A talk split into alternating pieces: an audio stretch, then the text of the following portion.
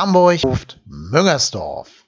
Hallo und herzlich willkommen zur 40. Folge von Trotzdem hier, dem Podcast über den ersten FC Köln.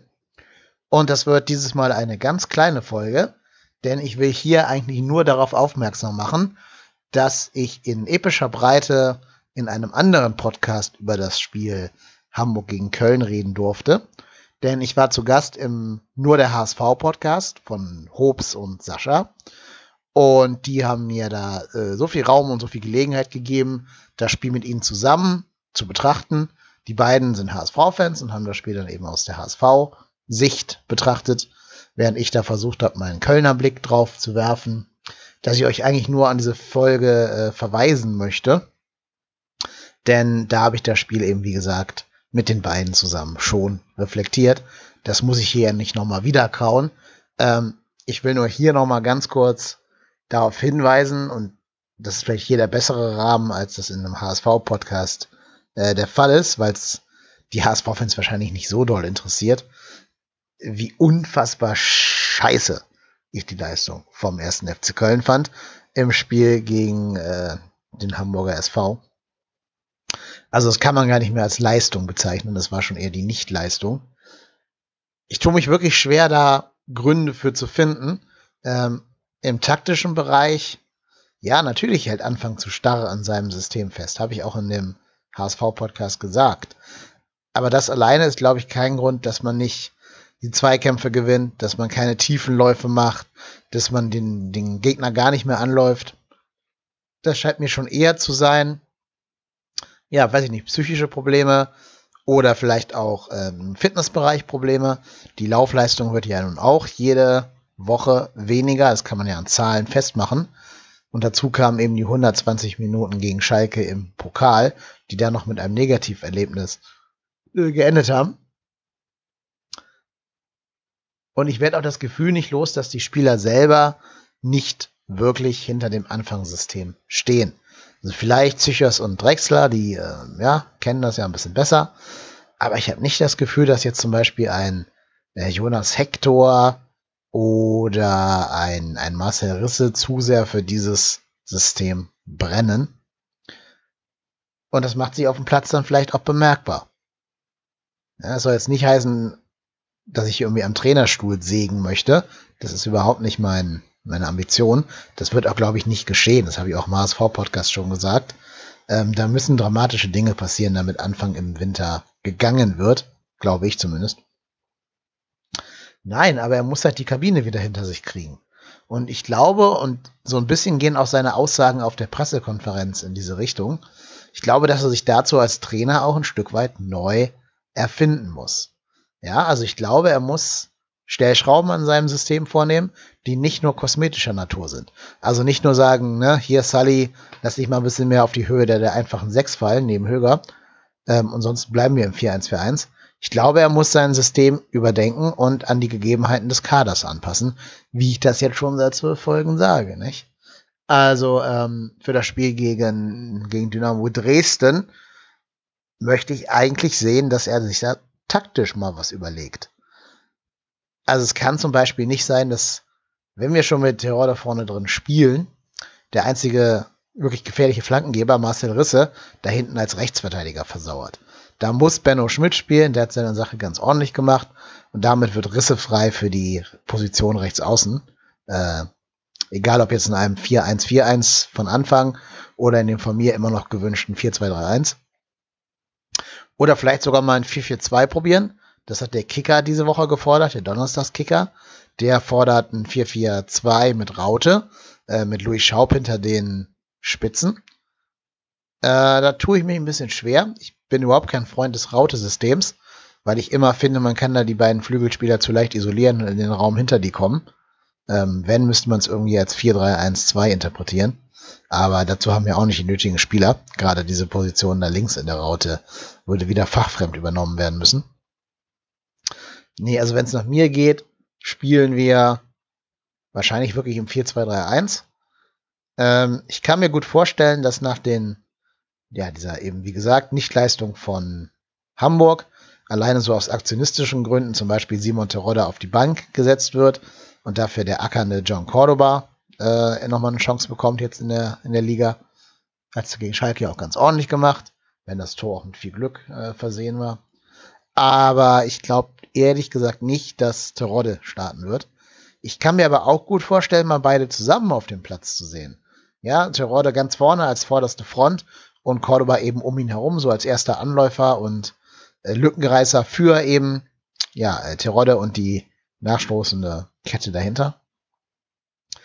Aber wenn wir beim 4-2-3-1 bleiben, von dem ich immer noch überzeugt der bin mit dieser Mannschaft, dann müsste man sich entscheiden, ob Terodde und Cordoba, und da würde ich im Moment vielleicht auch dann doch eher den Kilometerfresser Cordoba bevorzugen.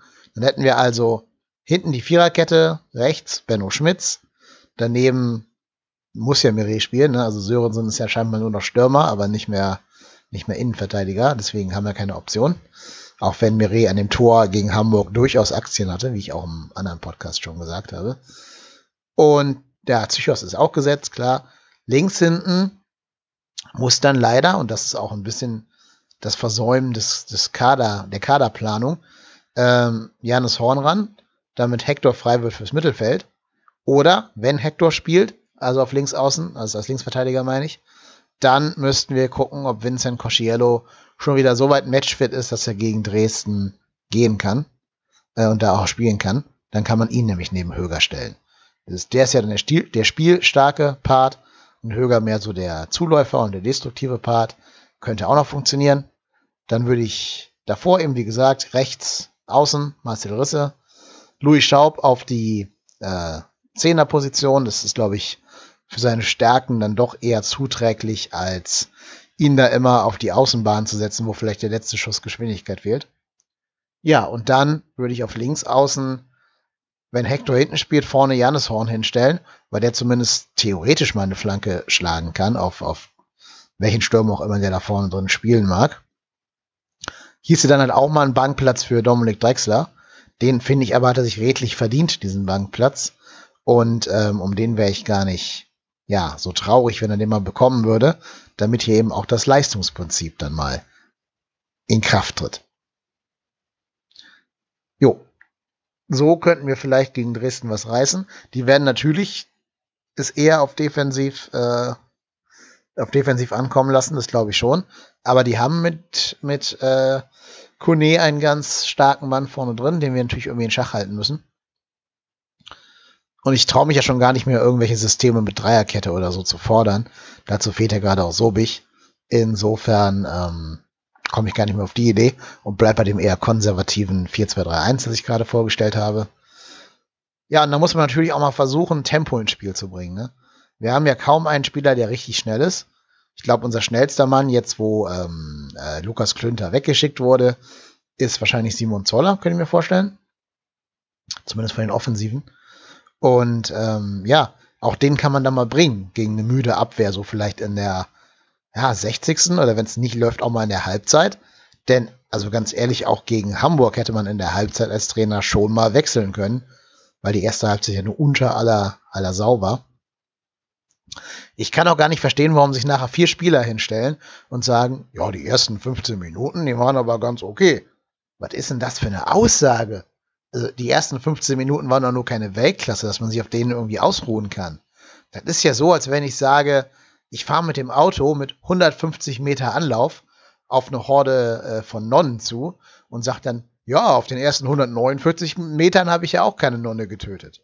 Also, das ist total albern und, und ist auch eine, ja, weiß ich nicht, eine Schönrederei, eine schön Färbung. So toll waren die ersten 15 Minuten nur wahrlich nicht. Auch da haben wir schon den HSV mit Ballverlusten eingeladen, das Spiel zu machen. Ähm, und das, allein sowas dazu sagen, nach so einer Kackleistung, sich dahin zu stellen und zu sagen, die ersten 15 Minuten waren aber okay. Also sowas regt mich tierisch auf. Und ne, ihr habt es vielleicht auch in dem FC-Podcast vom Express gehört. Äh, allein, dass sich so wenig Spieler eben in der Pressezone überhaupt mal gestellt haben und dann auch noch Leute, die gerade frisch an Bord sind, wie eben Schaub und ich glaube Zichers war der andere. Ja, und Terodde, der auch erst ein halbes Jahr länger da ist als die anderen beiden. Aber keiner von den etablierten, keiner von den selbsternannten Führungsspielern. Das ist schon bitter und das ist schon ein, ein Gesamtbild des ersten FC Köln, das mir ja in der Gesamtheit schon ein bisschen Sorgen bereitet. Nicht nur, weil es auf dem Platz nicht läuft, sondern auch, weil es der anscheinend große Misstöne so in der Mannschaft gibt, ne? wenn sich da keiner irgendwie stellt und wenn alle sich hinter ihren, ihren Neuzugängen verstecken, die dann da irgendwie die Kohle aus dem Feuer holen müssen in den Interviews. Naja, ähm, es gibt eigentlich relativ wenig Optionen dazu, gegen Dresden zu gewinnen. Also wenn das nur ein Punkt wird, dann gehst du mit diesem ganzen Negativstrudel in die Länderspielpause. Und ich glaube, das will niemand am Geisbockheim. Und vor allen Dingen möchte ich auch mal die Situation in der Tabelle ein bisschen genauer anschauen. Ähm, Hamburg, St. Pauli und wir spielen allesamt am Samstag zeitgleich. Alle um 13 Uhr. Oder ist es 13.30 weiß ich gerade gar nicht, keine Ahnung. Ähm, aber es ist ja quasi der Super Samstag der zweiten Liga. Da wird ja die ersten drei Plätze nochmal ordentlich durchgemischt werden. Und jetzt stellen wir uns einfach mal vor, fiktiver Fall, wir verlieren. Wir verlören gegen äh, Dynamo Dresden. Wenn die mit 2-0 gewinnen, die Dresdner, sind die in uns vorbei. Dann haben die uns überholt. Das hat gestern ja auch der Sascha im Nur der HSV-Podcast schön vorgerechnet. Ihr stellt euch mal vor, Worst-Case-Szenario, wenn wir verlieren, Hamburg und St. Pauli gewinnen und dann spielt Kräuter Fürth auch noch gegen Union Berlin. Das heißt, einer von beiden muss mindestens punkten. Vielleicht holen die beide nur einen Punkt, das wäre okay für uns. Aber wenn einer von denen gewinnt, sind plötzlich eins, zwei, drei, vier Mannschaften vor uns. Vier Mannschaften vor uns, die äh, uns dann alle erstmal quasi im Weg stehen zur Tabellenspitze. Und die natürlich auch da oben erstmal wieder überholt werden müssen dann. Na? Und das ja, ist eine gef gefährliche Situation. Das kann ganz schnell in die Binsen gehen, wenn man sich zu sehr darauf verlässt, dass man halt der große FC Köln ist und dass einem schon nichts passieren wird irgendwie und wir halt schon irgendwie aufsteigen steigen würden. Theoretisch kann sogar selbst Heidenheim an uns vorbeiziehen, wenn die ganz normal gewinnen. Wenn die sich da irgendwie zu einem Sieg durchwursteln, dann werden auch die noch vor uns. Und dann sind da schon sechs Mannschaften. Ähm, oder wir auf dem sechsten Platz, so ist richtig. Und fünf Mannschaften eben vor uns. Ja, und die mussten natürlich auch erstmal alle verdrängen. Die lassen ja auch nicht ähm, uns kampflos gewähren. Und das finde ich eine explosive Situation, wo wir halt aufpassen müssen, dass es nicht in die, äh, in die Hose geht. Wobei kleiner Nachtrag, Heidenheim spielt in St. Pauli. Das heißt, es kann nicht gleichzeitig St. Pauli und Heidenheim gewinnen. Nur St. Pauli steht halt sowieso vor uns von Haus aus. Insofern, selbst wenn Heidenheim also gegen Pauli gewinnt, haben wir die beide plötzlich vor uns, wenn wir selber es nicht hinkriegen. Und ich muss auch sagen, das ist mein letzter Gedanke jetzt zu dem Spiel. Ich finde es ein relativ doofes oder unglückliches Zeichen, dass wir dieses Spiel mit dem Karnevalstrikot spielen. Es ist halt wieder so eine Vermarktung, Sponsoring, Marketing, kauft unser Trikot-Geschichte für 80 Euro oder keine Ahnung, was das Ding da kostet. Ich finde es auch gar nicht hässlich, ist für ein Karnevalstrikot vollkommen okay. Aber das in so einer ja, angespannten Situation, wo alle Fokussierung dann doch auf dem Gegner liegen sollte, dass wir da in dem Karnevalstrikot spielen. Äh, dann noch gegen Dresden. Ich, nee, weiß ich nicht. Finde ich, finde ich kacke. Also, ich finde, das Karnevalstrikot kannst du dir eher für irgendwelche Spaß- und Altherrenkicks aufheben. Aber nicht für ein Spiel, wo es quasi um die Bilanz nach der ersten Saison, nach dem ersten Saisondrittel geht. Da muss, also das, es wirkt einfach nicht seriös. Tut mir leid. Ich verstehe die Folklore in Köln, ist mir vollkommen bewusst. Und der Karneval gehört dazu. Und der 11.11. .11. ist nun mal äh, dann einen Tag später. Aber es passt nicht in die aktuelle Situation. Ja, und dann hoffe ich einfach nur, dass Janis Horn noch fit wird für das Spiel. Nicht, dass der unbedingt ein Startelf-Einsatz ist, aber wir können uns im Moment, glaube ich, immer weniger Verletzte erlauben, weil ja schon einige so lange ausfallen. Und ich hoffe, dass Cosciello wieder matchfit wird und ähm, ja, ob er schon Startelf spielen kann oder vielleicht auf der Bank als Impulsgeber dann nochmal wichtig wird im weiteren Verlauf des Spiels. Aber ähm, weitere Verletzte sollten wir nun wirklich irgendwie doch vermeiden. Deswegen wäre das gut, wenn Horn sich nicht in die Verletztenliste einreihen würde. Und dann hoffe ich, dass das wahr wird, was die beiden HSVer mir und uns äh, geraten haben nämlich dass wir gegen Dresden schon gewinnen werden, irgendwie, wie auch immer. Ja, ich bin da gerade im Moment ein bisschen skeptisch, weil Dresden schon einen ganz guten Job macht Und das habe ich auch schon im HSV-Podcast gesagt. The Trend is your friend. Die haben zwei, äh, wir haben zwei Punkte aus äh, vier Spielen geholt und die sechs. Also so gesehen sind die im Moment gerade besser drauf als wir. Ich bin sehr gespannt. Ähm, ich werde natürlich auch nach dem Spiel wieder berichten. So oder so ist, glaube ich, ganz gut, dass dann erstmal Länderspielpause ist, dass sich alle mal ein bisschen sammeln können, dass vielleicht auch ein bisschen äh, die gerade wieder wiedergekehrten Verletzten, also eben Cosciello und eventuell Horn, wieder richtig fit werden können. Und dass die Mannschaft einfach mal so ein bisschen abschalten kann. Äh, ich werde auch gespannt sein, ob Timo, äh, Quatsch, ob, ob äh, Jonas Hector wieder nominiert werden wird von Yogi. Ich würde mir fast wünschen, dass nicht, damit er in Ruhe mit der Mannschaft trainieren kann und sich da nicht noch Gedanken über Spiele gegen Russland oder keine Ahnung gegen wen machen muss. Aber das werden wir alles sehen nach dem Spiel am Samstag um 15 Uhr.